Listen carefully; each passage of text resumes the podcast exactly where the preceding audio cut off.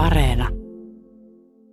Vahinko on tietenkin se, että meillä ei ole todenmukaista käsitystä meidän omasta menneisyydestä. Tänään puhutaan. Ja nyt takaisin Pasiaan.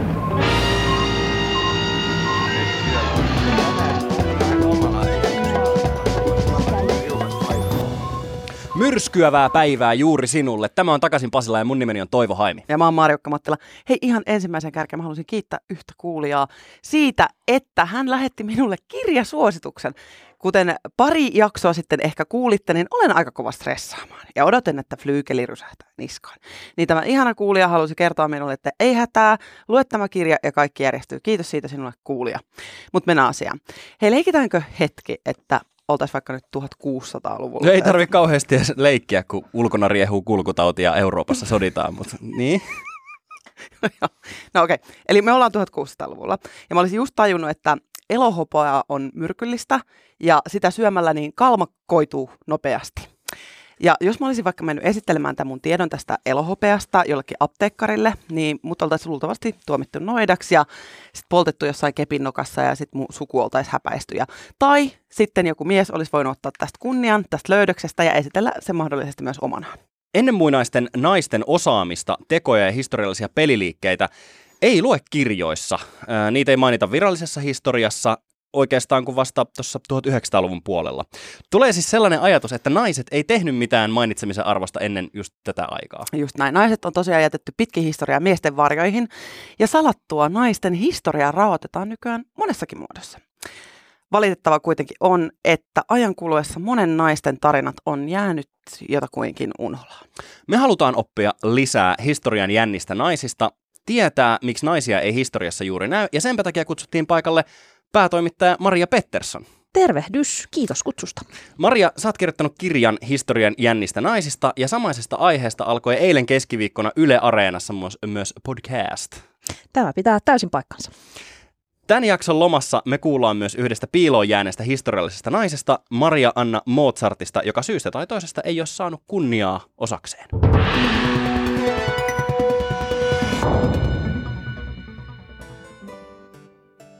Itävallan Salzburgissa syntynyt Maria Anna Mozart, lempinimeltään Nannerl, oli perheen neljästä lapsesta ensimmäinen eloon jäänyt ja todellinen wunderkind.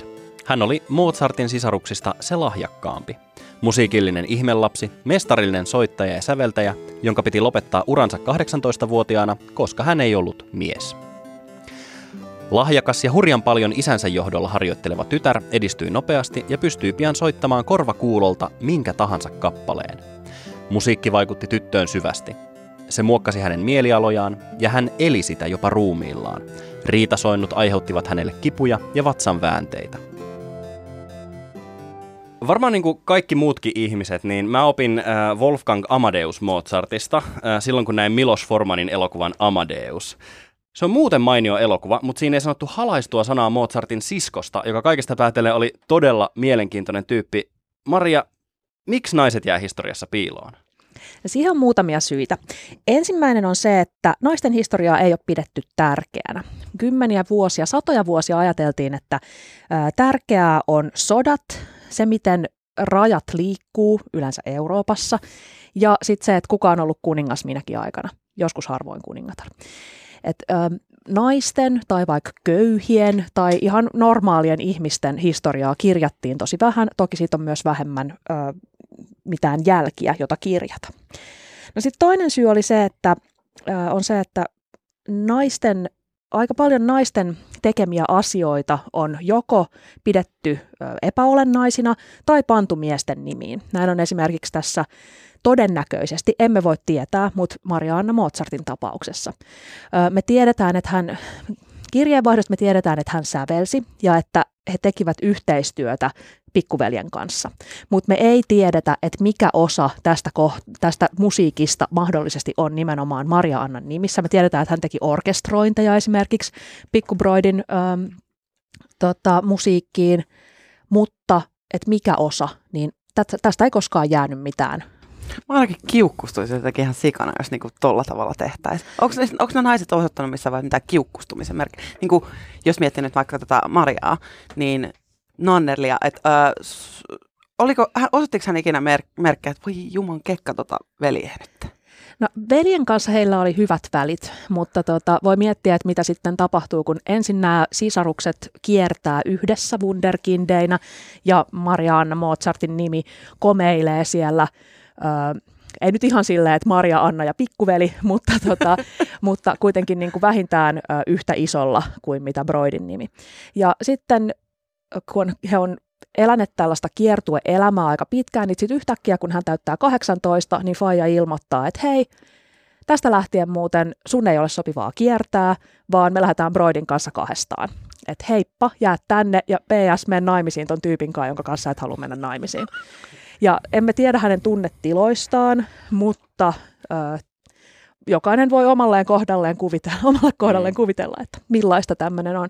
Mutta harvinaistahan tämä ei sillä ole edes musiikin kentällä, että katsotaan vaikka joku Fanny Mendelssohn, joka, jonka säveltämää musiikkia, hän sen, sen kuitenkin sai säveltää, niin edelleenkin 2000-luvulla niin ollaan havaittu, että sitä on aika paljon kirjattu siis Broidin Felix Mendelssohnin nimiin, ja koko ajan sitä korjataan takaisin hänen nimiinsä. Voiko nyt paikkailla tuolle jälkikäteen? On, onko se sama asia? No ei varmastikaan, ja tämähän ei rajoitu mitenkään pelkästään kulttuuriin, että tieteessä on ollut ihan sama. Lise Meitner on aika kuuluisa esimerkki siitä, että hän keksi ydinfission ja sitten hän selitti sen kollegalleen Otto Haanille, joka ei ensin uskonut, mutta sitten äh, Lise Koska sai... se oli nainen, joka sai, kertoi Ei, ei he, oli, he, oli kyllä, he oli kyllä kollegoja, että he oli tehneet yhteistyötä pitkään, mutta tota, koska Lise oli esimerkiksi juutalainen, niin hänen piti sitten lähteä äh, Saksasta, eikä he voineet enää julkaista yhdessä.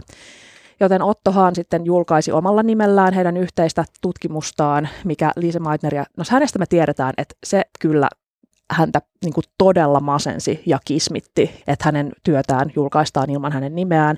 Ja sitten Otto Hahn sai vielä tästä ydinfission keksimisestä Nobelin palkinnon, toisin kuin Liise. Ja tätä pidetään yhtenä Nobel-komitean isoimmista virheistä. Aikaisemmin me sivuttiin vähän sitä, että voidaanko me jälkikäteen paikata tätä meidän naisetonta historiaa. Tietenkään me ei voida tuomita historiallisia ihmisiä meidän 2020-luvun arvojen mukaisesti, mutta kiinnostaa silti tietää, että, että voiko sitä paikkaamista tehdä ja mitä vahinkoa tämmöinen naiseton historia on nykyajalle tehnyt. Vahinko on tietenkin se, että meillä ei ole todenmukaista käsitystä meidän omasta menneisyydestä. Jos sieltä puuttuu naiset, niin sieltähän puuttuu lähes varmaan puolet yhteiskuntaa, joskus enemmänkin. Ja me ei tietenkään voida ymmärtää tätä maailmaa ymmärtämättä myös vaikka naisten tai köyhien tai vähemmistöjen näkökulmaa. Että jos tästä ajasta, meidän ajasta kerrotaan vaan Trumpin ja äh, Boris Johnson ja Putinin kautta, niin voi olla, että joku pieni osa jää ehkä ymmärtämättä, että mitä täällä maailmalla on tapahtunut. Äh, samoin tietenkin, jos me kuullaan vaikka vaan Euroopan historiaa, niin niin kuin aika urpoiksi jäädään. Mm. Tätä voi paikata ja on paikattukin sillä tavalla, että, että historian kirjoituksessa varmaan ainakin viimeiset 50 vuotta on kyllä ymmärretty tämä, että pitää puhua myös muista ja pitää tutkia myös muuta kuin, kuin sotahistoriaa ja suurmiehiä. Nyt toivoisin tietenkin seuraavaksi, että se valuisi myös esimerkiksi koulutukseen ja siinä, että miten meille opetetaan historiaa peruskoulussa. Mä näkisin, että tässä on ehkä kaksi tapaa, millä lähestyä, enkä osaa sanoa, että, että kumpi olisi niin parempi. Että me voidaan joko ottaa naisten historia omaksi tutkimuskohteekseen ja kirjoittaa erillinen rinnakkainen naishistoria, tai sitten me voidaan yrittää ottaa naiset ja naisnäkökulma osaksi tätä meidän miesvaltaista mainstream-historiaa ja tasapainottaa sitä. Kumpi lähestymistapa on, Maria, sun mielestä järkevämpi tähän? No varmaan vallitsevissa oloissa niin molempia tarvitaan, mutta, mutta toki jos me halutaan täysivaltaista kuvaa historiasta, niin siihen kuuluu erilaisia ihmisiä, joten mm. tällainen niin kuin kokonaisvaltainen, että ei unohdeta ketään, niin, niin se on toki äh, toivottavampi ainakin tästä eteenpäin. Ja tämähän siis se, että, että miehistä tiedetään ja naisista ei, niin eihän tämä ole mitenkään loppunut tämä asia. Jos katsotaan vaikka vuoden äh, elämäkerta määriä, mm. että kuinka paljon siellä on vaikka miesten elämäkertoja, kuinka paljon siellä on naisten elämäkertoja. mustavalkoiset, korkeakontrastiset kirjankannet. Kyllä. ja sitten sellainen niin, nojaanpa leukaani kuva. Niin, niin eihän, siis, eihän tämä niin kuin, ongelma ei ole ohi. Hmm. Et, et edelleenkin me kirjoitetaan paljon enemmän miesten historiaa kuin kenenkään muun historiaa. Kyllä. Isä vei 11-vuotiaan tyttärensä ja tämän pikkuveljen Müncheniin soittamaan Bayerin vaaliruhtinaalle Maximilian kolmannelle Joosefille sekä Puolan prinsessa Maria Annalle. Kreivi Karl von Zinzendorf merkitsi päiväkirjansa, että lapsonen Salzburgissa sisarineen soitti tsembaloa. Pikkuraukka soittaa mahtavasti. Hänen sisarensa soitto on mestarillista ja poika antoi sisarelleen aplodit. Onko ennen pitänyt jotenkin niin kuin olla uhrautuvainen ja, ää, ja marttyyri päästäkseen historiaa? Koska ne, mitä on kirjoitettu historiaan, niin nehän on marttyyritarinoita usein marttyyrissa, marttyyriydessä on sellainen vapaaehtoisuuden fiilis, mm-hmm. kun taas me ei tiedetä, onko Maria Anna Mozart, niin, niin kuinka vapaaehtoisesti hän on tämän tehnyt, mutta jos vanhemmat siinä kohtaa sanoo, että et mene, niin silloin hänen aikanaan niin tämä oli totuus. Ja jos sanotaan, että menet naimisiin tämän valikoimamme henkilön kanssa, etkä tuon, jota rakastat, niin, niin näin silloin tehtiin. Oli siellä muutamia, jotka pysty kapinoimaan tätä vastaan, mutta, mutta tämä oli se normi. Niin, niin tota, ö, sanotaan, että ehkä enemmän hänet uhrattiin kuin että hän olisi uhrautunut. Mm-hmm. Ja, ja he jatkoi ö, kirjeenvaihtaja veljen kanssa ja olivat siis erinomaisissa väleissä Broidin kanssa. Ja, ja veli kirjoitti, että, että sinä, joka olet meistä Mozartin sisaruksista se todellinen lahjakkuus. Ja, ja tota, tavallaan hän kyllä perheen piirissä tämä hänen lahjakkuutensa tunnustettiin mutta sitten lapsuuden jälkeen sitä ei kukaan muu saanut enää kokea.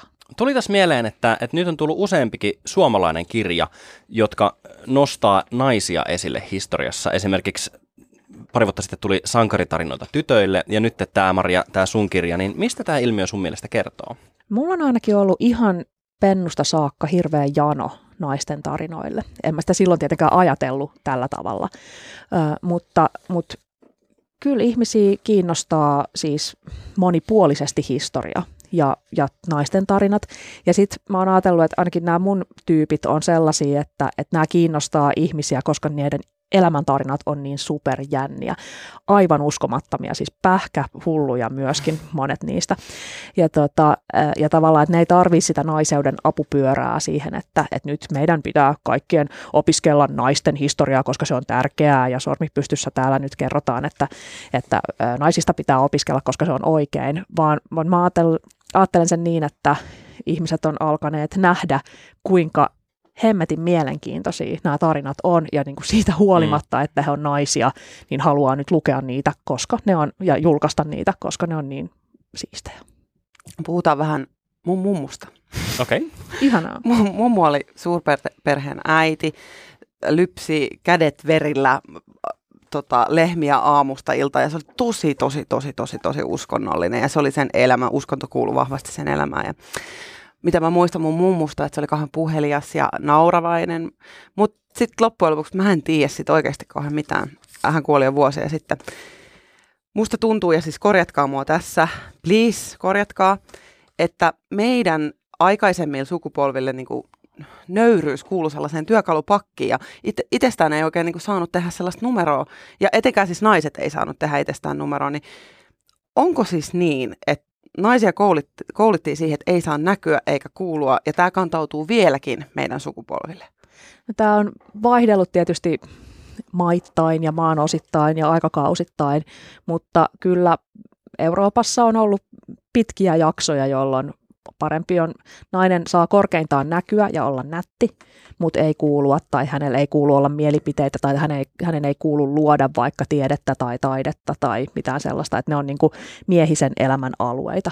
Toki on aina ollut naisia, jotka on tapellut tätä vastaan ja niin kuin kuitenkin mennyt ja tehnyt tiedettä ja luonut, luonut tota, ää, taidetta, mutta, mutta se normi on ehkä ollut enemmän tuollainen, mitä sanot, toki tuossa voit olla myös sellainen suomalainen, ei tehdä tästä nyt numeroa.